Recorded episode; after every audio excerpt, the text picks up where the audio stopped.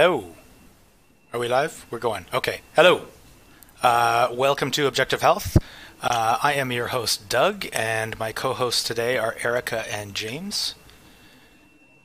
And in the background, as usual, on the ones and twos, keeping it real, is Damien. Hello. So today, we decided we would take head on the uh, the no virus theory. Um, I don't know how many people are really familiar with this out there, but um, particularly around the uh, coronavirus um, pandemic lockdown thing that's happening right now, um, there's been a lot of kind of a resurgence almost of this kind of no virus um, idea. Um, now, this has been around for quite a while. the idea that uh, there aren't actually any viruses. Uh, there's different flavors of it, obviously. Some people say there's no pathogens at all. Um, some people say that no, there's bacteria and things like that, but there's no viruses. Um, yeah, there's a lot of a lot of different players in the game, but we thought that we would just kind of like sit down and really kind of take a look at you know the evidence that we have for viruses. Um, also, I mean, there, I should also say that there's people out there who say that the coronavirus isn't real, even though they ne- don't necessarily subscribe to the um, the no virus theory overall. Like they think viruses exist, but not the coronavirus. So I think to kind of start things off, there was an article in The Conversation, um, which Damien, maybe you can pull up. Um, and it's basically, it's written by um, a researcher named Karen Mossman, who um, is a professor of pathology and molecular medicine and acting vice president of research at McMaster University. Um, and she's Canadian and is basically telling the story of how Canadians managed to isolate the coronavirus. Um, so I was just going to go through, Damien, if you could scroll down to um, where it says ideal viral conditions, the heading. Um, so the first paragraph there, she just says isolating a virus requires collecting specimens from patients and culturing or growing any viruses that occur in the samples. These viruses are obligate intracellular parasites, which means that they can only replicate and multiply in cells. Now, that was one thing that I think we'll probably get into it more later on, but a lot of the people um, who were denying the existence were saying that um, that the the way that the virus has been isolated has not fulfilled what are called Koch's postulates. Koch was a researcher. Um, it might be pronounced Koch actually, um, around kind of the turn of the century, and he came up with these postulates that were basically the way to determine whether a pathogen is actually causing the disease that it seems to be causing. Um, and the problem is that this was this predated the discovery of viruses by a long shot, and it doesn't quite fit with um, modern medicine and our conception of disease as it is now because of this. You know, it says she's saying that you know these these viruses have to survive in a cell because viruses don't have the machinery themselves to just kind of replicate and survive on their own. They need to hijack the uh, the cell and its machinery to be able to kind of reproduce. So I thought that that was interesting because it kind of debunk. Well, it doesn't debunk, but it kind of gives gives a reason behind why people are saying, you know, oh, Koch's postulates haven't been fulfilled for the coronavirus. Well, they can't really be um, fulfilled as they were stated back in the 1800s um, because they didn't know about viruses, and viruses can't be held to the same standard that bacteria are. Anyway, so, to isolate a particular virus, researchers need to provide it with an opportunity to infect live mammalian cells in tiny flasks or on tissue cultures. Viruses adapt to their hosts and evolve to survive and replicate effectively within their, uh, their particular environment. When a new virus, such as SARS CoV 2, uh, emerges, it isn't obvious what particular environment that virus has adapted to, so it can be hard to grow it successfully in the lab. This is another place where you see a lot of people um, Thomas Cowan, in particular, was talking. He was he brought up a study where they tried culturing these viruses in multiple different types of cells. Um, you know, I think there was monkey kidney cells, there was um, other mammalian cells, and you know, the study was basically there, like they, you know, they were trying to figure out, okay, how can we culture this? So they're trying it in different ty- t- cell types, and most of them failed. And you know, Thomas Cowan was kind of like, aha, see, most of them failed. So that means that, you know, the virus isn't even real. But really it's like this is a very simple kind of study to in order to find out how they can grow that virus. You know, it's it's a it's a necessary thing. So to pick that, I mean, there's lots of studies out there that are trying it on all kinds of different cells. But he kind of took this one and is saying, well, there you go. The only one that actually it actually worked on were diseased monkey kidney cells or whatever it was. Um, but really, this is just a, like a process of elimination. so continue on here. Um, we use tricks to draw out the virus. Some sometimes the tricks work and sometimes they don't. In this case, the researchers tried a method that Banerjee, who was a researcher, and the team had previously used while working on the coronavirus that caused Middle Eastern respiratory syndrome, culturing the virus in an immunodeficient cell that would allow the virus to multiply, multiply unchecked. It worked. So they did find a cell that it actually worked in. They had to disable its uh, um, immune system, though, to be able to, to get it to kind of uh, propagate. Um, since specimens from the patients are also likely to contain other viruses, it is critical to determine if a virus growing in the culture is really the target coronavirus. Researchers confirm that the source of infection, uh, sorry, confirm the source of infection by extracting genetic material from the virus in culture and sequencing its genome. So this is another complaint that you hear a lot um, that they aren't using a pure, they haven't, you know, isolated the virus to the extent that there's nothing else around it.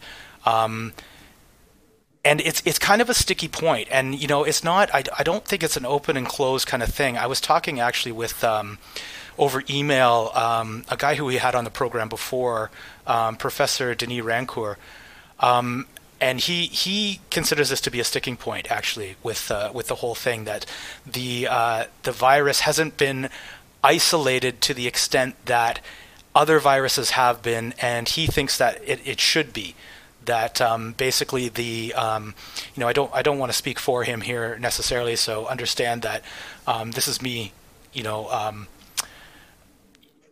my impression of what of what his um, his objection was. Um, but he's saying that you know the the the, the virus has not gone through enough rigorous isolation process. Um, so I just thought I would mention that there. Um, so then they compare the sequence to known coronavirus sequences to identify it precisely. Once the culture is confirmed, researchers can then make copies and share it with um, with colleagues. So they basically, you know, are taking a, a, mix of different, uh, you know, a culture that has like several different things in it, or all kinds of different things in it, and what they're doing is comparing the different stuff in there to known coronaviruses. So that could be the common cold or something like that. They know that they're looking for a coronavirus, so they find the thing that's close to it, and they match it up and say, okay, aha, this is our this is our culprit right here. Now keep in mind that this is being done all over the world by different labs who are not most of them probably aren't in, co- in communication with each other, um, and all of them are kind of coming to more or less the same kind of conclusion. They're finding the same um, genetic code for the virus. So I thought that I would just go through that that kind of first part there to kind of give kind of an idea of what the process has been for them to kind of identify um, this coronavirus. So what do you guys think?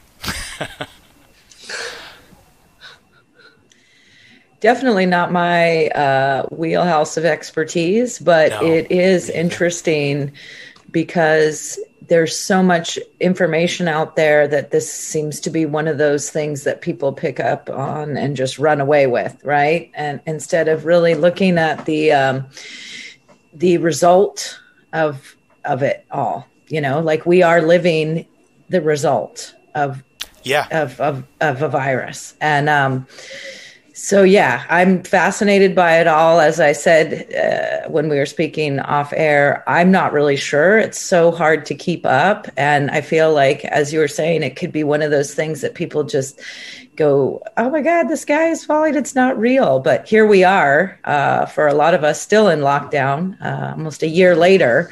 So uh, I'm always solution oriented. What's the solution? so it's not a it's not a virus. So then what? Do we uh, you know, how does yeah. that move us forward in space and time?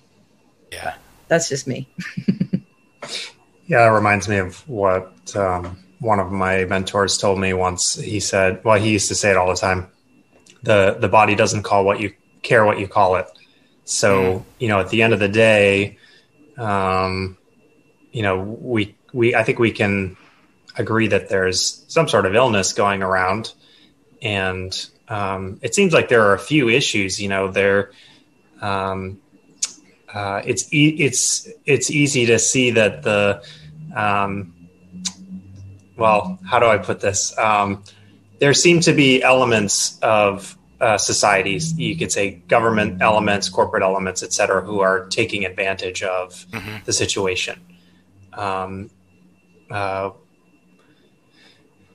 but that doesn't necessarily mean that the virus itself doesn't exist or that the illness that the virus causes doesn't exist. Um, so, uh, yeah, I guess uh, I guess going back to uh, what I said originally about the body doesn't care what you call it. I mean, um, you know, that doesn't necessarily mean that there's not a virus. It just means that the uh, the disease is, you know, the, the disease is what it is, and there are different levels of of reality. So, mm-hmm. um, as far as I can tell from the reading that I've done, um, it seems that there there is an actual virus that's been um, isolated from samples, and you know you can you can argue about um, the the lab protocols that have been followed and whether or not the virus has been um, sequenced appropriately or isolated appropriately. But it, it, it does seem that there has been a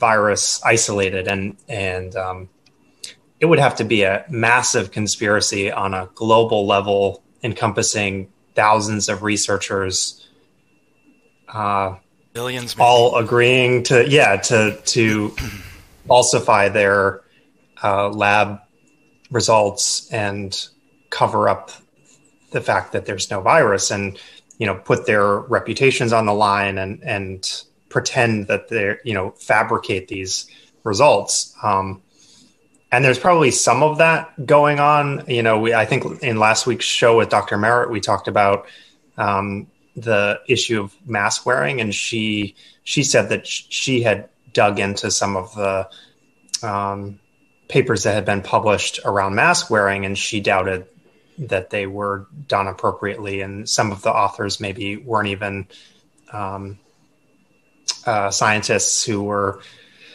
uh, trained appropriately to to write on those issues. But I think when it comes to the existence or non-existence of the vaccine, certainly there are plenty of qualified researchers and labs who have sequenced the virus in multiple countries.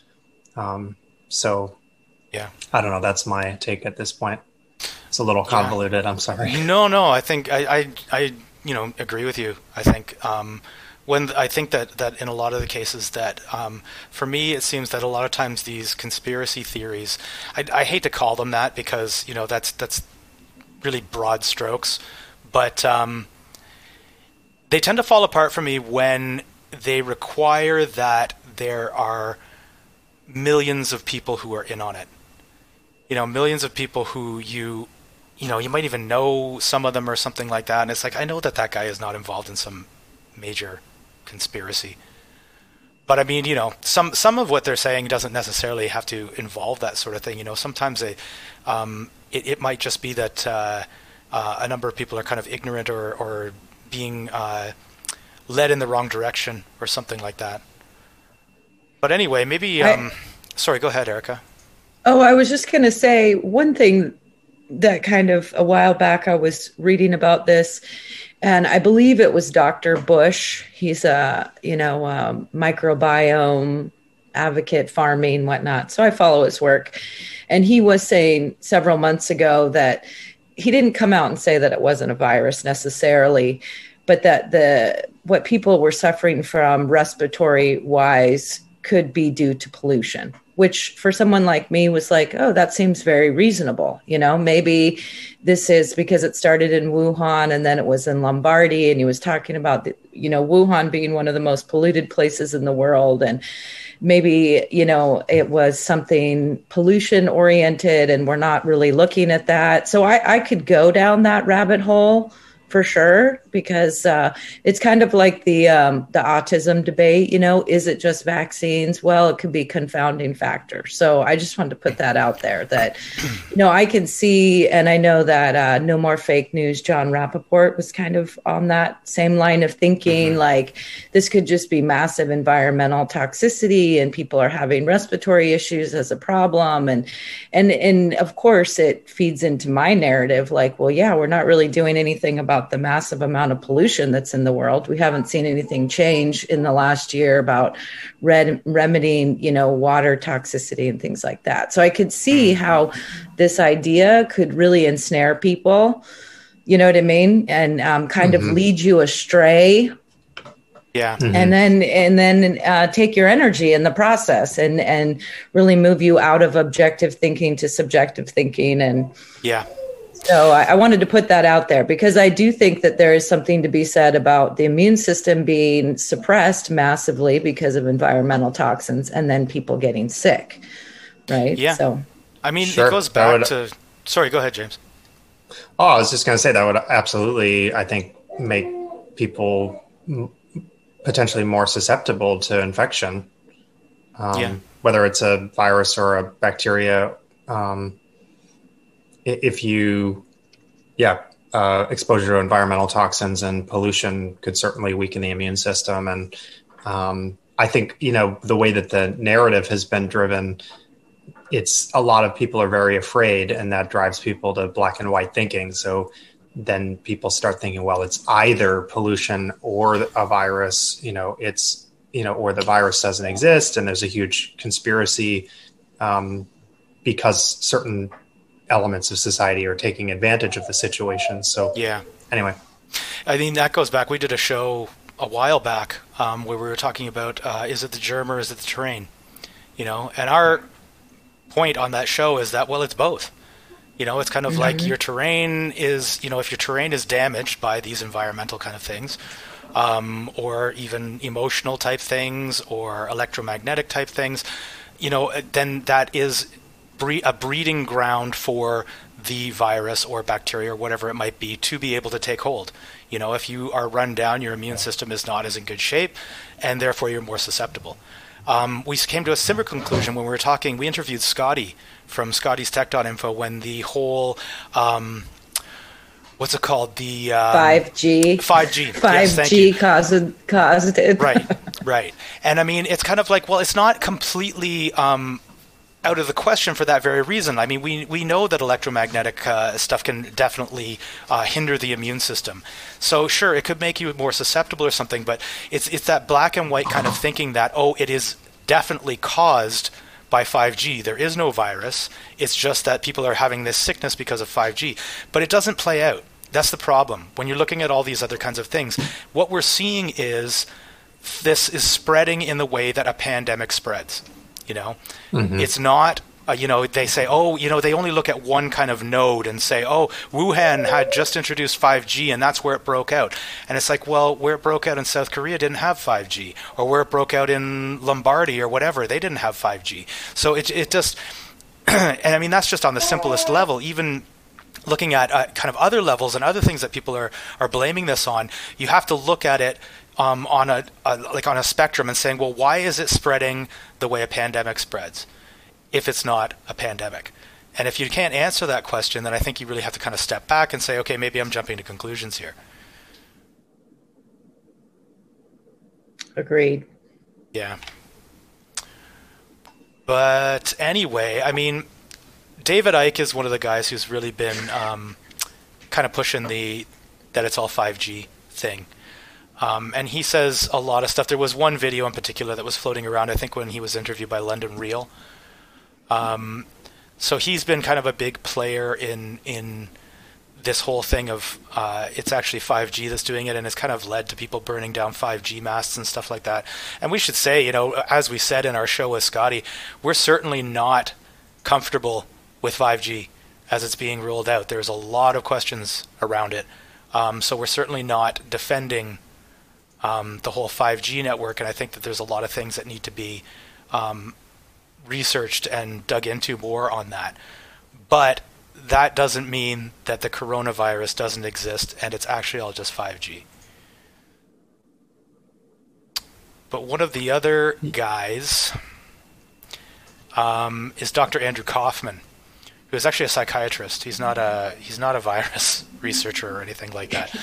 I thought you said he's not a virus. no, no, he's not a, vi- a, virologist. I guess I should have said. Um, he's also not a virus, although his video apparently is a mind virus. But I'm actually surprised at the number of things that actually spread because of things that are said by these people you know things that I had picked up on and kind of like held in the back of my mind as maybe possibly being true. Um, there was one thing in particular that was mentioned. It was promoted by both David Icke and uh, Andrew Kaufman that um, the PCR tests are actually one of the strings that they're picking up is actually a um, uh, genetic code that's actually found in humans.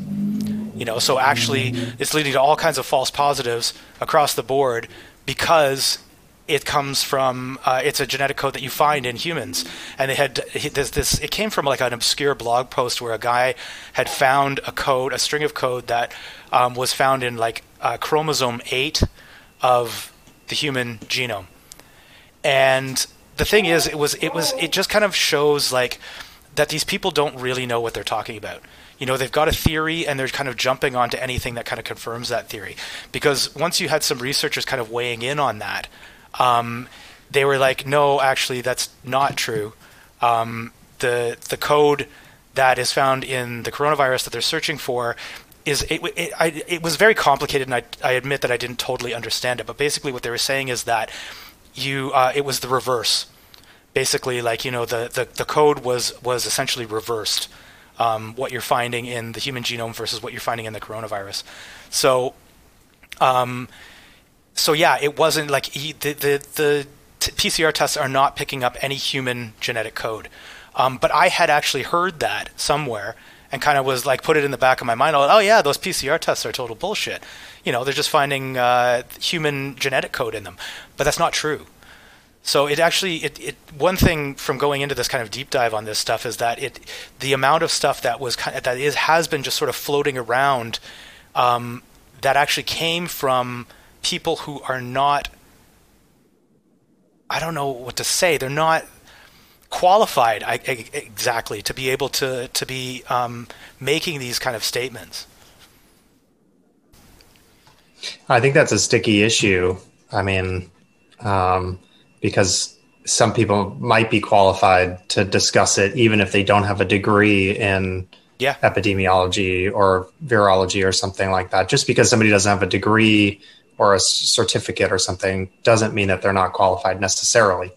Um, but then on the other hand, you have other people who suffer from Dunning Kruger syndrome who think because they have a medical degree, then they're qualified to talk about, you know, as an expert in any domain of medicine. Mm-hmm. You know, so then you might have somebody who's a psychiatrist and they feel like, well, I'm an I'm a doctor, I'm a psychiatrist, therefore I'm an expert in all domains of medicine.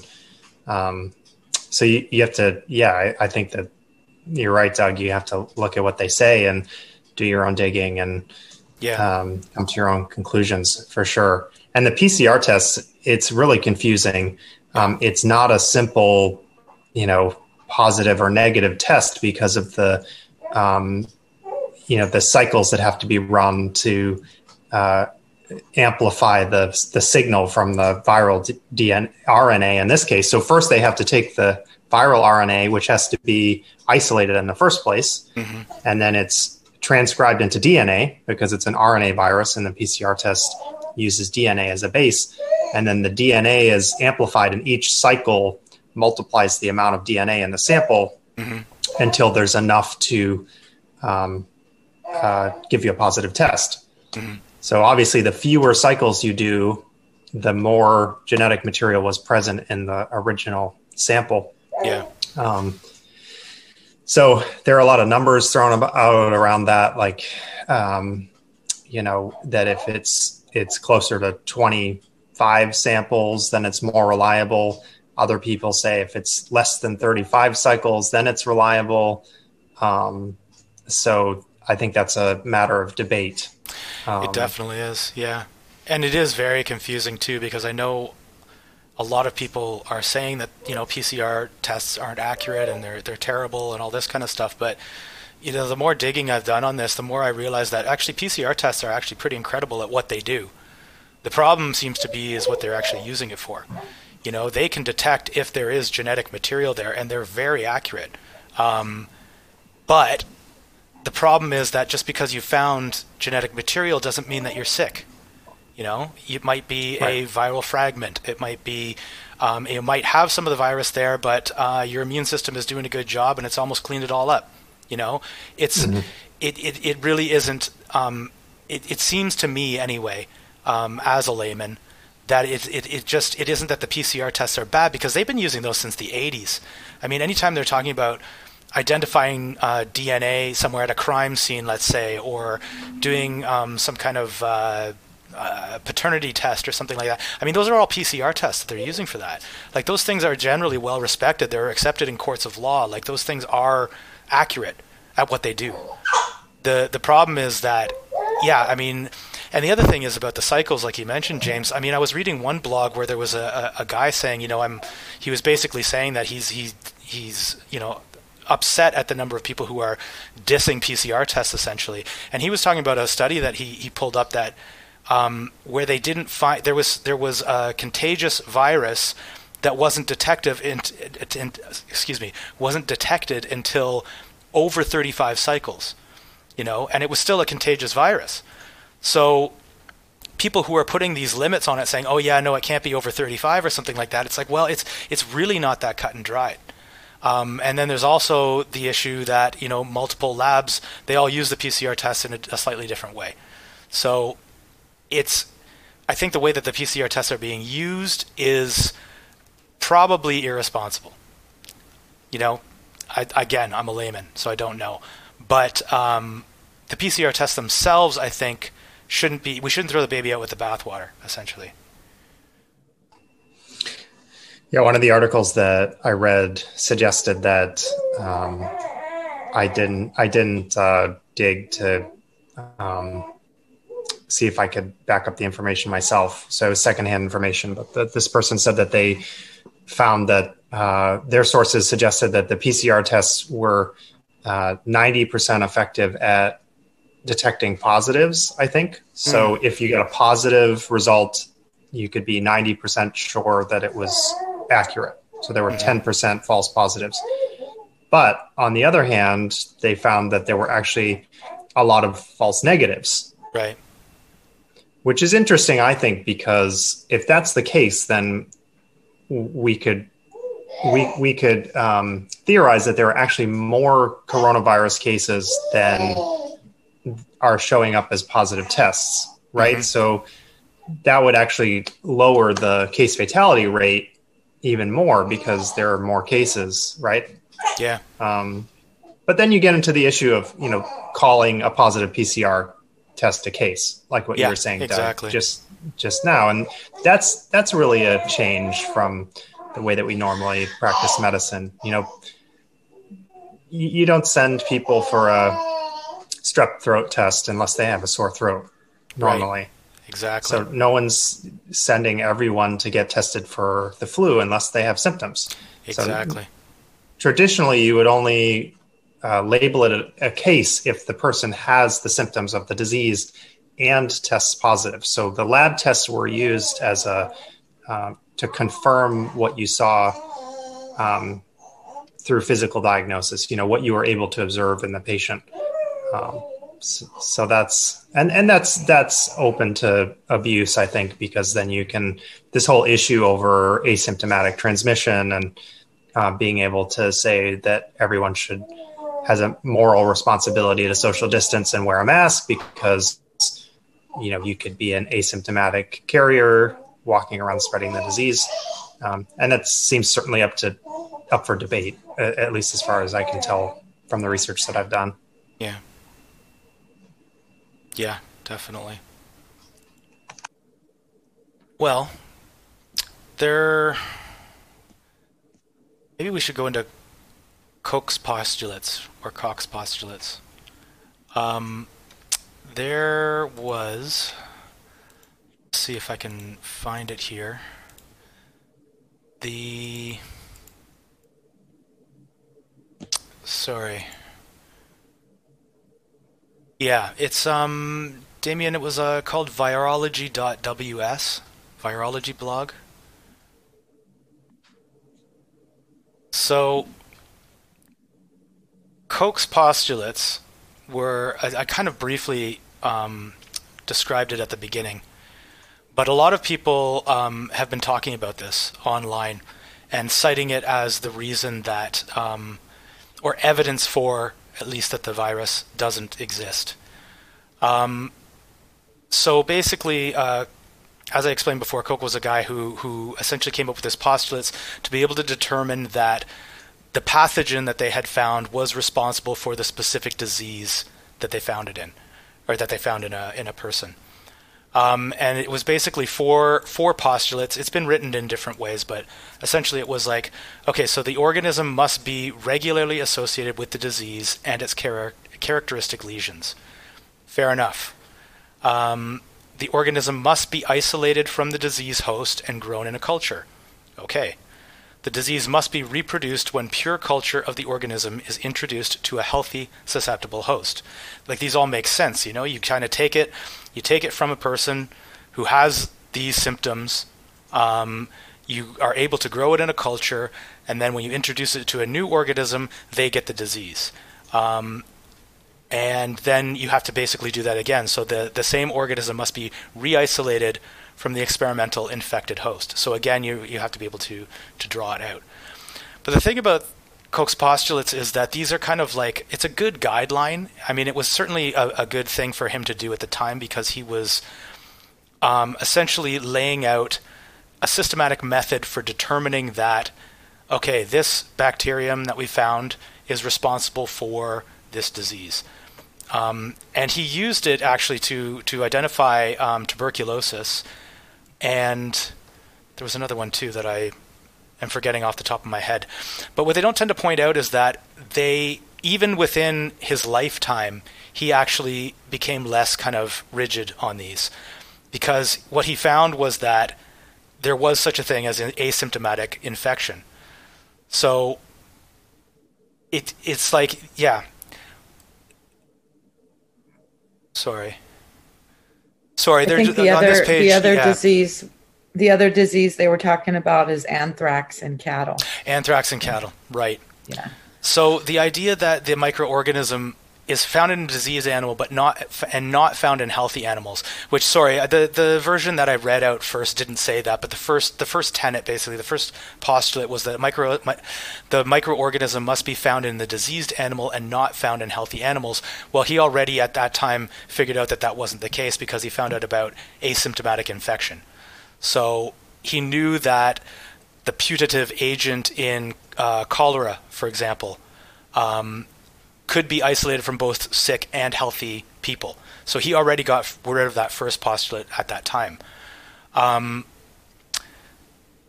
so yeah, and then the second one, microorganism must be extracted and isolated from the diseased animal and subsequently grown in a culture. As I explained at the top, that can't really be done with viruses, or it can't at all be done with viruses, because viruses won't replicate outside of a cell. So you need to use some kind of host cell to be able to replicate that. And a lot of people are, are complaining that there are no pure samples out there. Um, and I think that this is the reason for it. The reason is that you need to actually have it in cells to be able to to replicate.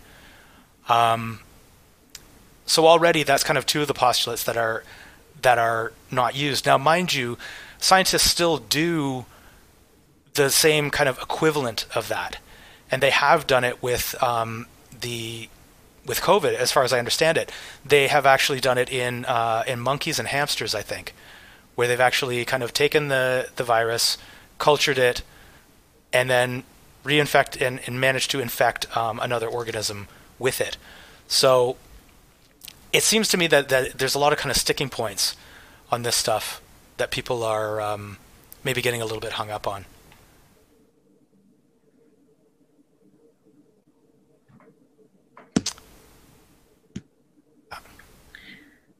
Kind of in a lighter note, I heard recently uh, COVID 19 is a virus previously known as the cold or flu. You're right. So. yeah. I mean, it certainly does seem that way. Yeah, I guess uh, it's it. There is like a lot of nuance to this because it kind of seems like things have really divided into sides, and it's kind of like the people who think the the reaction to the virus is bullshit are kind of falling in one camp, and then you've got the the mainstream guys on the other side who are falling into another camp, and a lot of the nuance seems to be lost.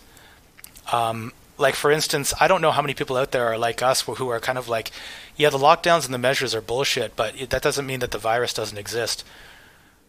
You know, it it seems like that there's that level of nuance. I mean, I'm sure that you know there are a lot of people out there who are like that, but it seems like that that that's kind of a um, I don't know a smaller segment of the of the overall people who are.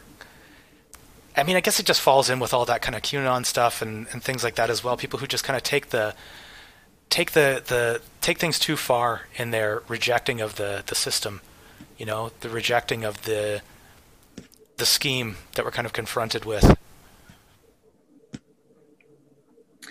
I agree. And again, it comes back to this idea of like, so how does that help everyone move forward, really? Right? Like, how does so the virus doesn't exist? And does that mean that uh, all these emergency orders that are like in the US are going to be lifted tomorrow if there's some magic bullet proof that comes out you know i mean i, feel like it, it, feeds into wishful thinking too like if we could just be right that it's it's not really a virus then then everything will go back to normal and i think we've really crossed that threshold and we're not going back you know i mean um I don't know. That's just kind of my thought on it. Like just reading about it, it's fascinating. And again, I'm not a medical person. A lot of this stuff, you know, you find yourself falling asleep at the computer because you can't follow along the train of thought. But it does seem like a, a, a way to co opt people's energy into a direction that maybe isn't even that beneficial or positive, you know? Yeah. Well, it certainly makes it divisive, you know? Um, I think it gives some, it gives people something to fight against. You know, that is you know the, I mean, it's undoubt. It, it seems there's very little doubt in my mind that that we're all being kind of played here, but it's kind of the extent to which we're being played that that is a bit um, up in the air, and there's a lot mm-hmm. of kind of confusion about that. But yeah, I mean, I think that you're right in the sense that even if the whole thing is blown wide open and you know we know precisely what's going on, what is the way forward? Does that mean that the uh, the lockdown ends and everybody goes back to normal? It's unlikely. I don't think we've ever seen in history people giving up, you know,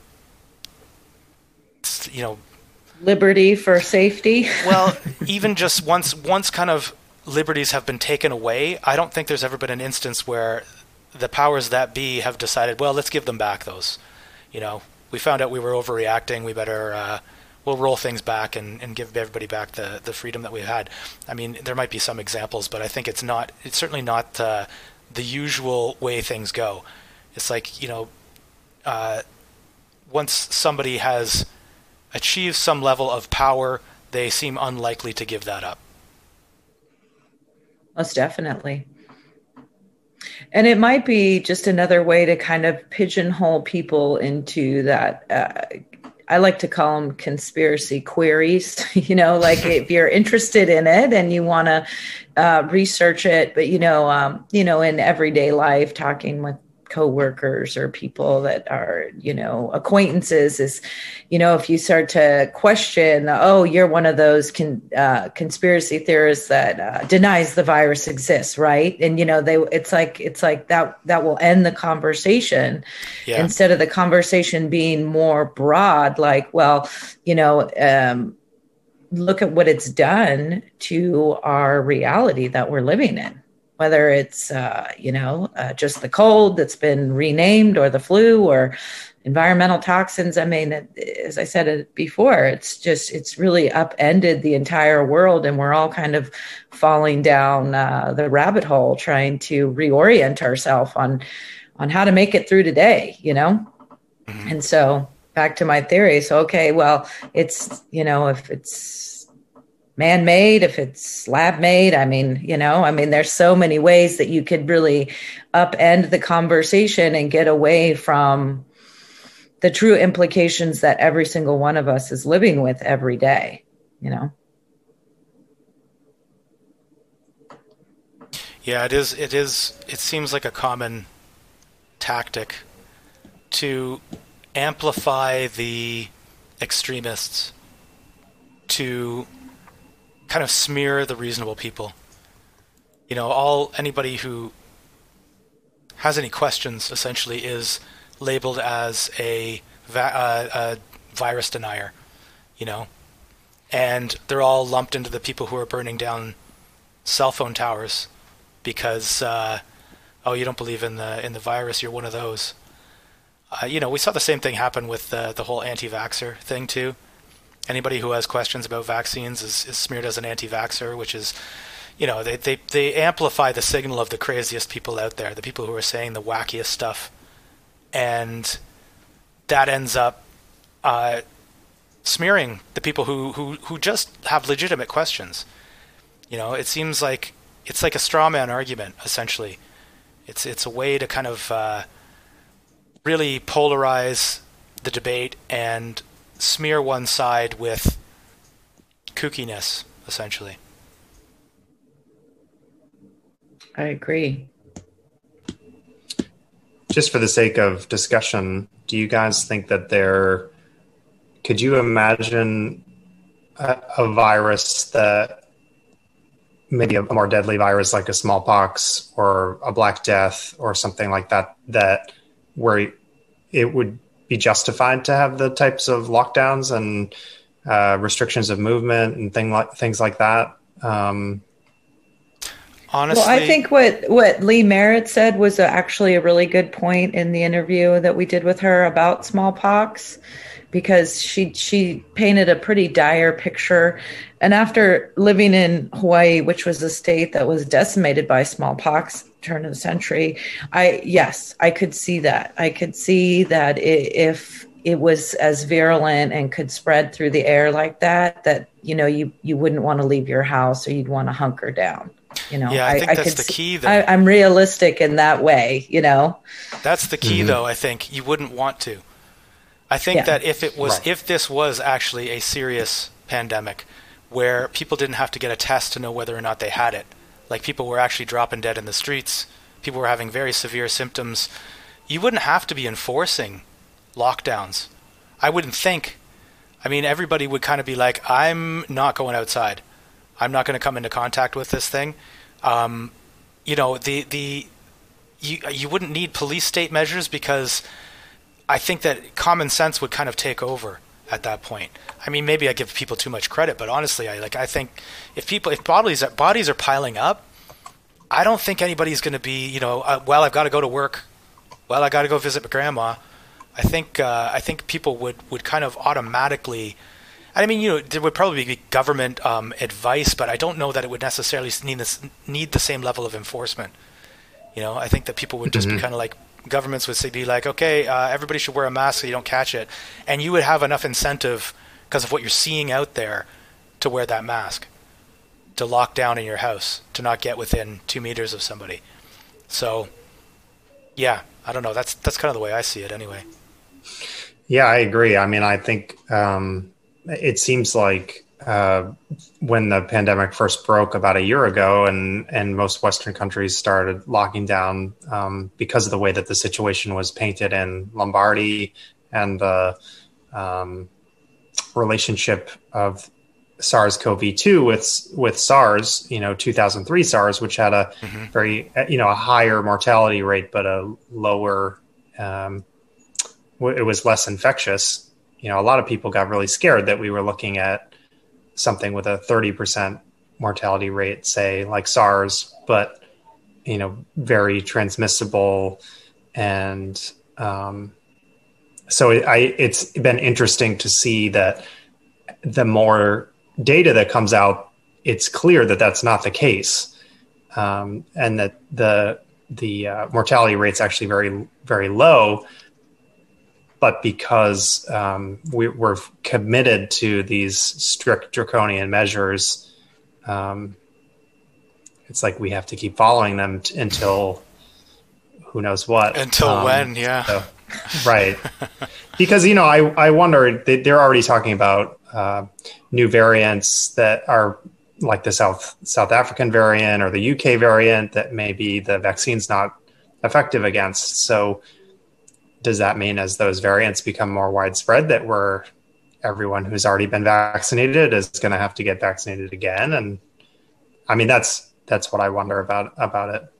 Um, but yeah, or if it isn't some sort of priming for what may eventually be a black death type of scenario or you know maybe there's something that they know that we don't you know but to see you know because it seems like now kind of the narrative is you know well they know that they can do this. Now they can lock the entire planet down. People are going to comply. I mean even as in the united states states start to open up and they're not requiring masks as much people are still wearing them.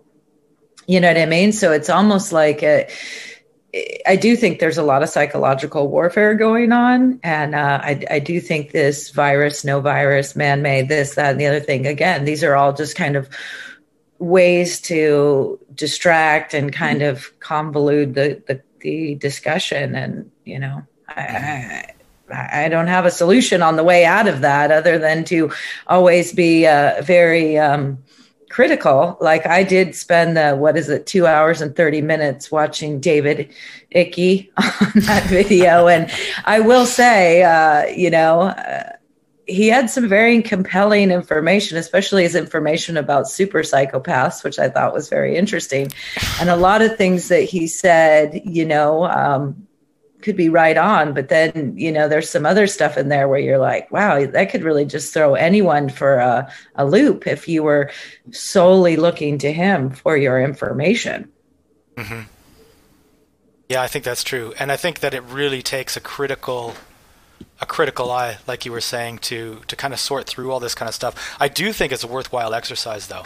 I think there's a real temptation there to just kind of throw up your hands and be like well whatever happens happens. I can't sort through this mess. I do think that it's it's worthwhile to to try and stay on top of it, to try and kind of figure out what what is actually going on. If somebody makes a claim, to really let, kind of look into it and kind of see, because like I said before, you know, the the, the number of things that I, I found in doing this, um, the research for this, that really had no actual basis for it, but it was in my head, you know. Not that I necessarily had bought it and like you know um, completely believed it, but it was in there as a possibility. Um, so it's been a worthwhile exercise for me anyway to go kind of to kind of really go through this and kind of sort things out and see where where does everything lie like how much of this stuff is coming from kind of people who are are more you know they have an agenda essentially like you know I think that guy Andrew Kaufman um, really he he has some kind of agenda going on, and I can't really necessarily say what it is, but he he seems to be deliberately kind of misleading people um, by saying that viruses don't exist, and um, well. I mean, maybe we should even go into it a little bit. He was actually talking about it's. It's it, Thomas Cowan says the same thing that viruses are actually exosomes, and exosomes are essentially um, uh, things that are they're particles that are um, kind of in the cells and ejected from the cells to they serve a number of different functions and they don't know what all of them are. You know they've only kind of really been deeply researching these things for around the last 20 years or so i think. And um, for one one thing that they do is get rid of cellular debris. Another thing that they do is pass messages between other cells. And i think the confusion kind of comes in um, or at least part of the confusion comes in that viruses have actually been found to hijack the exosomes from cells. And they can actually travel from one cell to another by getting themselves inside these exosomes. And one thing that um, uh, Andrew Kaufman said, he quoted uh, a researcher who's a virologist named uh, James Hildreth, and he was quoted as saying, The virus is fully an exosome in every sense of the word. And he, you know, um, Kaufman basically jumped off by saying, "Oh, you see, even this virologist agrees," and he said, you know, he even exaggerated in saying that, you know, pluralizing it, saying virologists actually agree, some virologists, And the fact of the matter is, is that was taken completely out of context.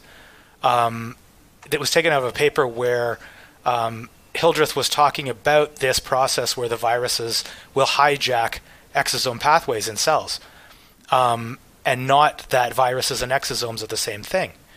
And you know, Kaufman will say things, you know, he, he shows a picture of an exosome and a picture of a virus and says, see, it looks like the same thing. But really, like, I mean, that's a, that's a layman looking at it. It's kind of like, no, they don't, you know, to a virologist, they can look at those two things and see that they're different. And it doesn't really matter anyway because they're not only identifying these things visually. They can, the main biggest difference between exosomes and viruses is that exosomes don't replicate on their own. Viruses do. So if you were to take an exosome, if you had made a mistake um, and thought that viruses, uh, that these exosomes were actually viruses, and you try you put them into a culture with cells and tried to get them to replicate, they wouldn't do that.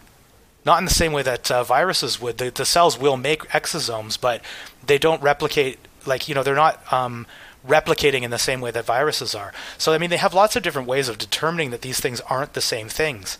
And it, it really, as a layman looking in on it, a lot of people can't tell that. You know, they hear a convincing argument from Kaufman or from um, Cowan or other people that you know it is these these these aren't viruses. Viruses don't exist. These are just exosomes that they're finding.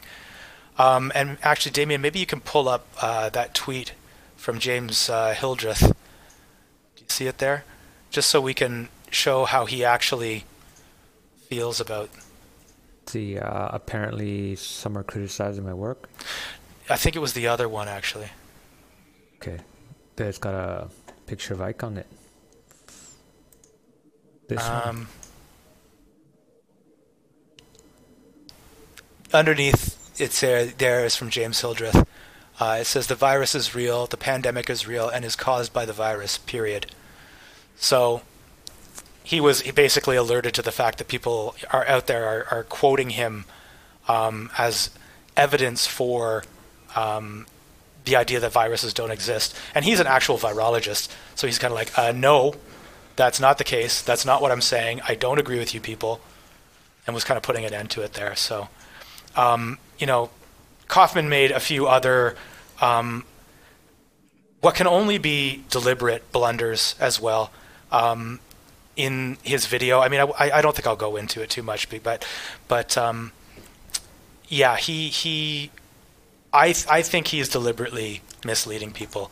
Um, I don't know exactly what his agenda is, but um, maybe just to be a superstar. Yeah, it could be.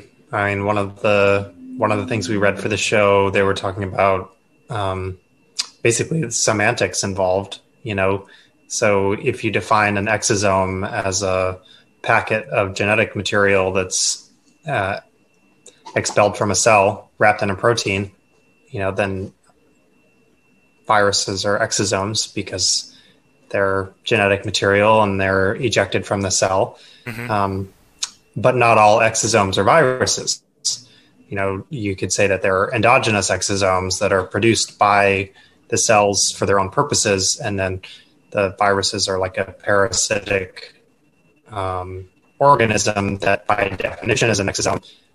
Um, if you define exosomes that way, right? So it's like you know all all uh, squares are rectangles, but not all rectangles are squares, right? Um, so if you have an agenda and you take take somebody's quotes out of context, then of course you can make it fit your agenda. And um, they might be doing it on purpose or maybe not. I mean, there's a little bit of that um, selection and substitution of data and, mm-hmm. you know, trying to make the facts fit the narrative. Uh, so if you're looking for evidence that um, it's all about the terrain and it's, you know, there's no no physical material pathogens, you know, bacterias and viruses are um, not causative. They're uh, present. They're just part of the disease process, but they're not causing the disease. Um, then you're going to look for data to su- support that, and right. you know, take things out of context and things like that. So, yeah. yeah. Yeah, and I mean essentially that is that is what they're saying that the, the uh, COVID nineteen is not contagious. The virus isn't real, and these people are suffering from some kind of um, toxicity or something like that, 5G or pollution or whatever the case may be. Yeah, I mean, we've covered. Yeah, it that. seems like Tom Tom Cowan's agenda is is to um, promote the terrain theory, you know, and that that it's all about the terrain and not the pathogen, and that um, people get sick because of environmental toxins and um, you know uh, malnutrition and that sort of thing. Um, so I don't know about Kaufman. I didn't look into it his material quite as closely. So similar similar kind of thing. They seem to both be kind of arguing the same idea. Well, Cowan as well has been kind of um, accused of uh, misquoting Steiner and misrepresenting mm-hmm. a lot of uh, the stuff that Rudolf Steiner had said. Um, you know, I think um, what was the Damien? Maybe you can bring up the FlowerSociety.org link that I sent you. This was a guy who is kind of a, a researcher on Steiner, and he wrote a really good piece, um, basically pointing out all the places where he felt that Cowan was really misrepresenting the things that um, um, Steiner had said and his contention is basically that Steiner never desi- you know, um, denied the existence of viruses or the existence of uh, bacteria or pathogens or anything like that. He really just kind of had a more holistic view of things, and it was kind of the meeting of the pathogen with the terrain, which is essentially what we've been saying as well. Um, but he brought in, you know, other things like you know the spiritual level, the emotional level, um, the environment, all those sorts of things, um, and how to like like I say, a much more holistic kind of view of things, which you know I can I I, I certainly uh, agree with, and I think that Cowan, to an extent, uh, is kind of like that too. I just think that he goes way too far, and has to be very black and white about it. Is that it's not that it's kind of like it's the germ and the terrain. It's like no, there are no germs. It's all the terrain it's just that kind of uh, that polarized black and white kind of way of looking at it that I think really trips people up a lot.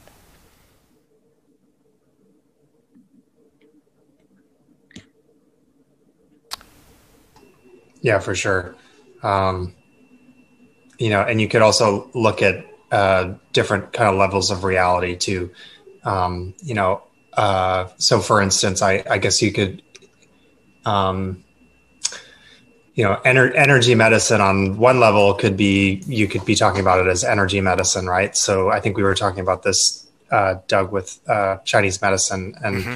the chinese medical theories with their um, it's a very naturalistic model uh, discusses environmental factors and how they affect the body so you know you could look at as, as, as an energetic medicine you know talking about wind and and heat and cold and dampness but all of those symptoms, you know, th- those are uh, describing symptoms in the physical body. So um, it's just a theory, like a conceptual framework that was developed for understanding those symptoms uh, when it's really describing the, you know, physical body, the biology, the functional physiology. Um, I, it's almost like uh, Newtonian physics versus quantum mechanics. Mm-hmm. You know, really, quantum mechanics are more true than Newtonian physics. But Newtonian physics, you know, when you're inside the solar system, you're not on the vast scale of the universe. The Newtonian physics work fine to describe how gravity works on the Earth on a smaller scale. So it's not necessarily untrue. It's just not as true as um, quantum mechanics, and it's still useful. Mm-hmm. Um, so the idea of the body as a as an environment um, and symptoms as being you know caused by environmental factors, um, maybe it's not scientifically true. Maybe it's not true by the tenets of microbiology. Um, but it's that doesn't mean it's not it's not useful, and it doesn't mean that um, you know you don't have to say, well, I, I don't know. I guess I'm I'm going into the uh, terrain or the disease mechanic is just saying like it doesn't have to be um, doesn't have to be one or the other. Yeah. The Yeah. devil's in the details. Yeah. Well, do you guys have anything more to add to our discussion here? I don't know how how you know. I don't think we really presented kind of like a smoking gun or anything like that today, but um, I certainly think that you know. I guess it's the whole thing that um, how does the saying go? Um, great claims require great evidence, or something like that. Um, I think if somebody's going to make a claim that the virus doesn't exist, they need some pretty strong evidence to to back that up. Um, pretty strong evidence that what virologists are seeing and what they're reporting on is actually false. And I don't think. Bottom line is, I don't think we're seeing that. I don't think we're seeing that at all. I think that what we're seeing is um, um, the opposite it it seems like you know I don't I guess what I'm saying is I don't I don't have a reason to doubt virus theory.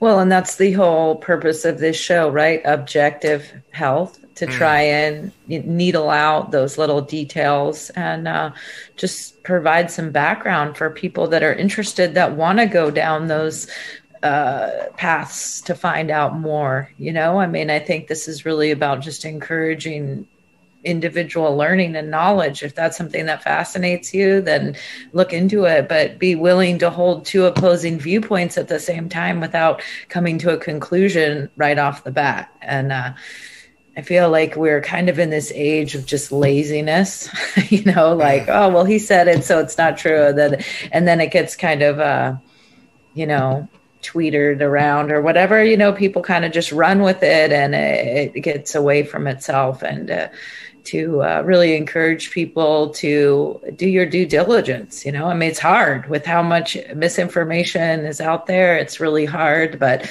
I think Doug, you're an excellent example of somebody just spent the the greater part of your last week going going through hundreds of uh, pieces of information to just try and understand it. You know, Yeah. is there is there any sort of um, you know support for such an idea. And then you know but you also too got to like walk away from it for a moment and be like okay i'm just going to smell the flowers today you know, and not get caught up because uh it can make you go crazy. Like you see in all these movies of the conspiracy theorists with all the yarn tied and all the you know i mean and then people are like see they lost the plot you know? So uh I don't know. I, and you know, I know a lot of people don't have time to do that, but everyone's got something that interests them and fascinates them, and I don't know, be willing to be wrong I think that's a big part of it. Yeah, I think, and I think that a lot of people actually do get caught up in some of these um, ideas because they're not willing to be wrong. You know, uh, you know, there's the the whole thing that once once you kind of dig into something, you just get more and more invested in it the whole time. Um, and I think uh, being able to question your own assumptions is uh, is important. and in a respectful manner. I mean, obviously, don't go on social media platforms and try and do that because it just seems like um, a flinging of feces. But you know, uh, Yeah. Well, you don't even necessarily have to like try and call anybody else on it, but you know, just for yourself, you know, when you're digging into something. I mean, there's there's something to be said to being open to to different things, but uh, also, well, yeah, I'll I'll just leave it at that. Actually, I think you know you, you do you need to kind of uh, question your own thinking on a, on a lot of stuff, and maybe test your test what you think is true for yourself every once in a while. And I think that these are times we're not seeing that. You know, as you were saying earlier, it's that divide, the great divide, and it's like you know this side and you know, we should meet in the middle. But I think that's really what we all have a responsibility to try and do is just listen to people and you know be objective and and let the conversations happen without getting emotionally worked up and angry and frustrated. yeah. Okay, well, I think we could call it there for today. Thanks everybody for joining us. We hope it was informative for you. We will be back um, next week with another interesting topic. Thanks to my co-hosts. Thanks to, thanks to Damien. And we will see you all on the next one. Bye, everybody. Thanks, Doug. See you next week, everybody.